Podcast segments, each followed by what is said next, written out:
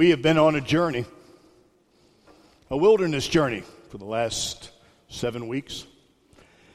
And we've ventured down a lot of paths path of knowledge, path of challenge, path of dependence, path of doubt. Do you remember that? I believe. Help me with my unbelief. And now we come to the end of that road. Actually, it's not really an end, it's a beginning. It's a new beginning because this is the path of hope, the hope that we have in Jesus Christ. The reason why we gather here today on this Sunday morning, because we are a resurrection people, and in that there is hope. Hope in our lives in this life, in this world, and hope for the next. I wonder if you would join me this day as we go to the end of the New Testament. We're going to go to 1 Peter, the very first chapter. We're going to go to the third verse. You may follow along on the screen, you may follow along in your Bibles, but I want you to hear this letter and these words. Blessed be the God and Father of our Lord Jesus Christ According to his great mercy, he has caused us to be born again to a living hope through the resurrection of Jesus Christ from the dead, to an inheritance that is imperishable, undefiled, and unfading, kept in heaven for you, who by God's power are being guarded through faith for a salvation ready to be re- revealed in the last time. In this you rejoice though now for a little while, if necessary, you have been grieved by various trials, so that the tested genuineness of your faith, more precious than gold that perishes though it is tested by fire, may be found to result in praise and glory and honor at the revelation of Jesus Christ. Though you have not seen him, you love him. Though you do not see him now, you believe in him and rejoice with joy that inexpressible and filled with glory, obtaining the outcome of your faith, the salvation of your souls. The Word of God for the people of God. Thanks be to God. You know, one of my favorite authors is Tim Keller. He's a wonderful pastor, he's a wonderful writer, and he's written a book called The Reason for God. And in it, he writes these things, and I think they apply to this path of hope that I'm talking about on this Resurrection Sunday, because there must be a reason that we're gathered here, a reason that we couldn't be doing something else instead. And there may be some of you seated out there that are going, geez, I wish I was doing something else. Tim Keller writes these words If Jesus rose from the dead, then you must accept everything that he said. If he didn't rise from the dead, why are you worried about anything that he said? The issue on which everything hangs is not whether or not you like his teaching or whether or not you like the personality of Jesus, or whether or not you like His Word in the Holy Scripture. Everything hangs on one thing that is whether or not He rose from the dead. That's why I love to start this service, especially on Easter. He is risen, He has risen indeed. Because that's the hope that we have. There's no other reason that we're here, folks. None whatsoever. And in knowing that He is risen, it should change us all. It should change our lives and the lives that we touch. And if it doesn't, shame on us. Shame on us. Easter, without question, is the greatest historical moment in all of history. Matter of fact, when you write down this year, you write 2019. That's 2019 from what? What's that 2019 from? Jesus Christ. The fact that the tomb is empty and Jesus is alive, every time you write that figure down, you're celebrating. But we still have to ask a question why is Easter so special? Why do some 2 billion people around this globe celebrate this Easter day? That's because in the resurrection of Jesus Christ, we are shown that Christ is indeed the Son of God because only the Son of God could be raised from the dead. Only the Son of God could be raised from the dead. It might be difficult to understand, it might be difficult to believe, but that's the truth. Only the Son of God can be raised from the dead. But still, the question rings in our postmodern society Jesus is alive. So what? So what? And if you believe that, if you think that, maybe you need to go back to the third verse here that I just read. Blessed be the God and Father of our Lord Jesus Christ, according to his great mercy, because he's caused us to be born again, to be living hope through the resurrection of Jesus Christ from the dead. It's because of the resurrection of Jesus Christ that we have living hope, that we can face tomorrow. That's not just a song we sing, that's something we should be living into. It's not about, I hope I win the lottery, or I hope I play shortstop for the New York Yankees, or I hope I get to date Miss America next week. That's nothing more than wishful thinking. I'm talking about dynamic, evolving, real hope. Someone once said that uh, you, can, uh, you can last 40 days, I think it is, 40 days without food, four days without water, four minutes without air, but you can't last one second without hope. Not one second. And Easter gives us that hope. That's what Easter faith is all about. And I would hope that's why you're here. Not because you've been dragged here or not because you didn't have anything to do today, because I could think of about two dozen things you could do today. But there's nothing more important than coming here and finding that living hope that is in the resurrection of Jesus Christ. We're talking about hope that never dies because Christ has overcome death. I'm reminded of the second grade teacher who asked her class, Give me a definition of hope. The little boy in the back raised his hand and said, Hope is wishing for something that you know ain't going to happen. Hope is wishing for something that you know ain't going to happen. That's not why you're here. That's not the hope we believe in because this is a dynamic, evolving hope. And you have that in the resurrection of Jesus Christ. We are born anew to this living hope. That's the message of Easter. That's why we should be here.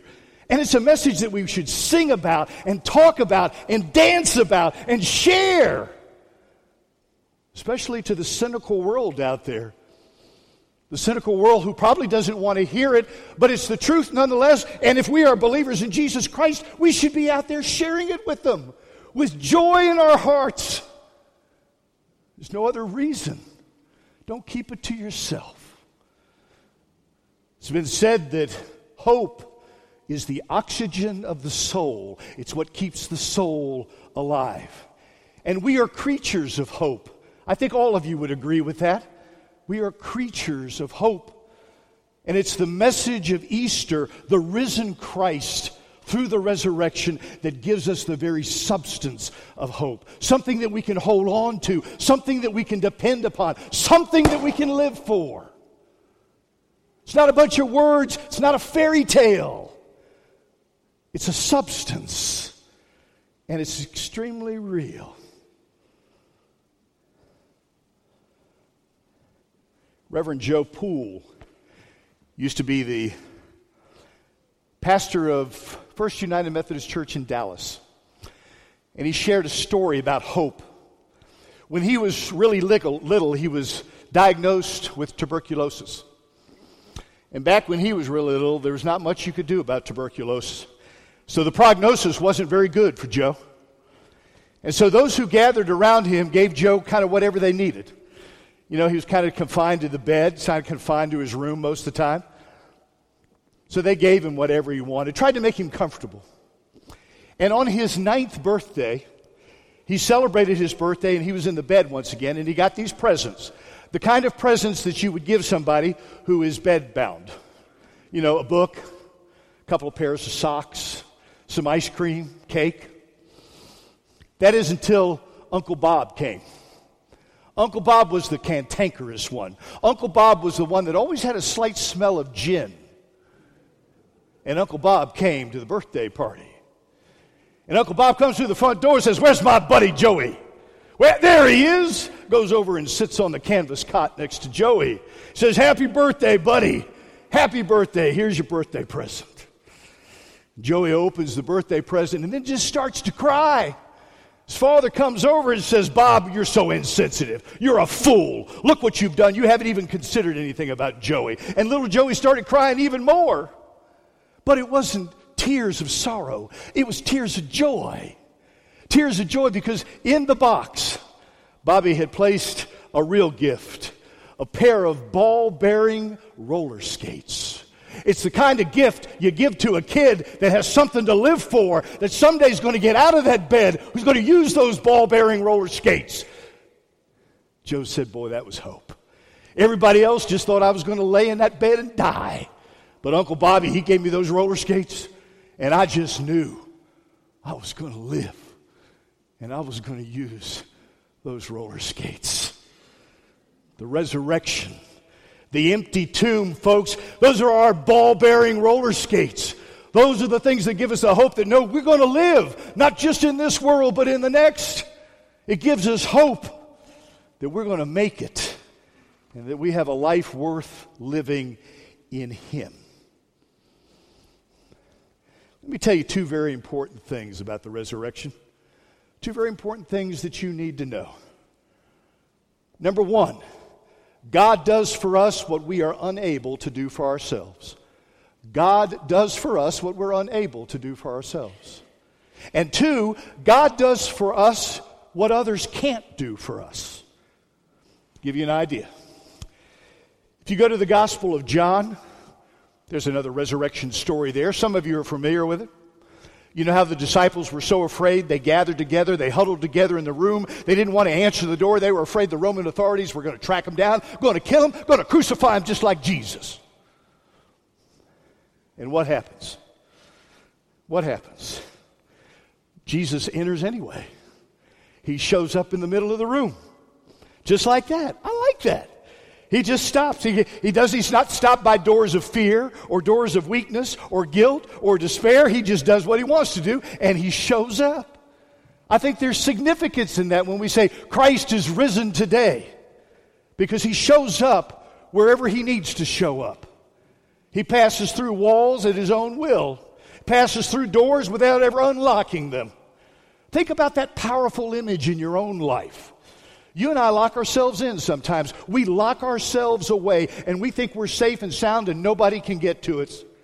But that doesn't mean we lock Christ out. Maybe you have a trouble in your marriage that you don't want anybody to know about, but you're not locking Christ out of that. Maybe you got a trouble at your job that you don't want anybody to know about, but you're not locking Christ out of that. Maybe you got a trouble in your bank account that you don't want anybody to know about, but you're not locking Christ out of that either, because He's going to show up wherever He has to, whenever He has to. Maybe you got a family crisis you'd like to keep to yourself, but you're not going to lock Christ out because He's going to show up. Maybe we have unanswered questions, but Christ is going to enter into our lives anyway. Christ moves through whatever walls we build, whatever doors we close, whatever blinds we draw. That's the power of Christ because Christ does for us what we are unable to do for ourselves. And Christ also does for us what others cannot do for us. How many of you know about John Irving? He's an American novelist, screenwriter, written several number one novels. He wrote uh, The Word According to Garp, or The World According to Garp, and The Cider House Rules. But his book, The Hotel New Hampshire, is a book that I wanted to talk about because in it, it talks about a family that is trying to minister to a young lady who has been raped. And she locks herself in the bathroom. She doesn't want to see anybody, she doesn't want to be around anybody. And her father finally comes upstairs, knocks on the door, and says, Sweetheart, what is it I can do for you? And the girl behind the closed door says, Just go out and get me yesterday and most of today. That's all I want. Just go out and get me yesterday and most of today, and I'll be all right. The Father can't do that. Of course not. But Jesus can. Jesus can. Jesus can't give you that physically, but He can certainly forgive you of all the sins of yesterday. He can certainly heal you of all the pain from yesterday. He can certainly restore the energy that you have wasted from yesterday. He can certainly restore the relationships that you have flushed down the tubes from yesterday. He can give you yesterday if you will but allow Him. Christ does for us what others cannot do for us and what we cannot do for ourselves. The resurrection of Jesus Christ gives us a substance of hope, a dynamic hope that we need to live into, that we need to embrace and take as our own. The great mercy of God has given us Christ not once in birth, not twice in resurrection, but forever and ever, every day of our lives. We celebrate Christmas, we celebrate Easter, but folks, there's another 364 days that Christ is with us and his hope marches along with us. Our lives should be filled with a lot more than midnight services at Christmas and Easter morning Sundays because Christ is present in it all and his living hope is present there as well. In verse 8, Peter says these things without having seen him, you love him. And though you do not see him, you believe in him and rejoice with unutterable and exalted joy. You see that? Do you look at that closely? Everything is not going to be all right tomorrow, but tomorrow is going to be all right. Let me say that again. Everything is not going to be all right tomorrow. But tomorrow is going to be all right. And you know why? Because Jesus Christ is there. Jesus Christ is already there, helping us along. None of us walk the earth with Jesus. We didn't experience him like Andrew and John. We didn't find him on the road like Paul did to Damascus. We didn't find him at the tomb like Mary and the other women. But we have this enduring faith in Jesus Christ, this outcome for the salvation of our souls that He's there, and that we live into that hope. I don't, I don't know about you, but I don't think we're the kind of people that buy a pig in a poke, are we? Are you the kind of people that buy a pig in a poke? Most of you are going like, what's a pig and what's a poke? Would you buy a car without ever driving the car? I don't think so. Would you move to uh, Chicago without ever going and seeing the house or the apartment or the townhome? I don't think so. Would you marry somebody without ever meeting them or seeing them? I don't think so. I don't think so. And yet we put our living hope into someone we have never seen. We put our complete trust in the notion that this man, Jesus Christ, died on a cross for our sins, that God forgave us for all of our sins through him and by him. Jesus. Jesus gives us living hope, and our lives should be lived in a different fashion. We should never lose hope for tomorrow but because we're, we're, caused, we're called to live into that hope and to make a difference in this world. That's why at the very beginning I say, when, when Christ is risen, Christ is risen indeed. I hope you don't just keep that here in the sanctuary. I hope you use it out there. People may look at you funny. Truth is still the truth. Witness to Jesus Christ. Testify to Jesus Christ because he gives you the living hope that you desperately need. Young soldier lost his legs in battle.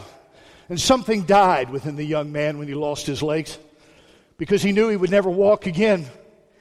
He lay in the hospital bed, staring blankly at the wall, not wanting to have anything to do with the doctors or the nurses or the attendants. He just wanted to be left alone. And one day, another inmate of the hospital strolled by and sat down on a chair near him. And he, he drew out a harmonica out of his pocket and he began to play softly. And the young man from the bed looked at him for a while and then just stared away, looked at the ceiling. He didn't want anything more to do with him. And the next day, the guy with the harmonica came again. sat down in the chair there by the bed, and he played. And this went on for several days. They didn't really say anything to it until one day the young man who played the harmonica says, Does my playing annoy you? And the young man said, No, I, I kind of like it. I said, Well, that's good. That's good. And then one day he came by and he, he played a, a sprightly, joyful little tune on that harmonica. Why, he even began to tap dance. Not that I can tap dance or I end up right down these stairs. But he was joyful. The soldier looked at him, apparently unimpressed. And the other man said, Hey, why don't you smile every once in a while? Let the world know you're alive even though you're in that bed. And the legless soldier tell him, Well, I might as well be dead because I'm fixed in this bed and my life is never going to have to change. So I'm dead. And the young man with the harmonica said, Well, you know, I have a friend. I have a friend 2,000 years ago. They crucified him. Man, he was dead as a doornail. But you know, that worked out pretty well. The young man in the bed said, Oh, that's easy for you to preach. But if you were in my fix, if you were in this bed without legs, you'd be singing a different tune. And the young man with the harmonica said, Oh, really? Really? And he lifted his pants legs, and there were two artificial legs. He found his hope in Jesus Christ. He was determined that his life was not going to go down the tubes. Legs or no legs, he was going to live into the hope of Christ. And hopefully, he inspired that same young man to get out of that bed and live into the hope of Christ.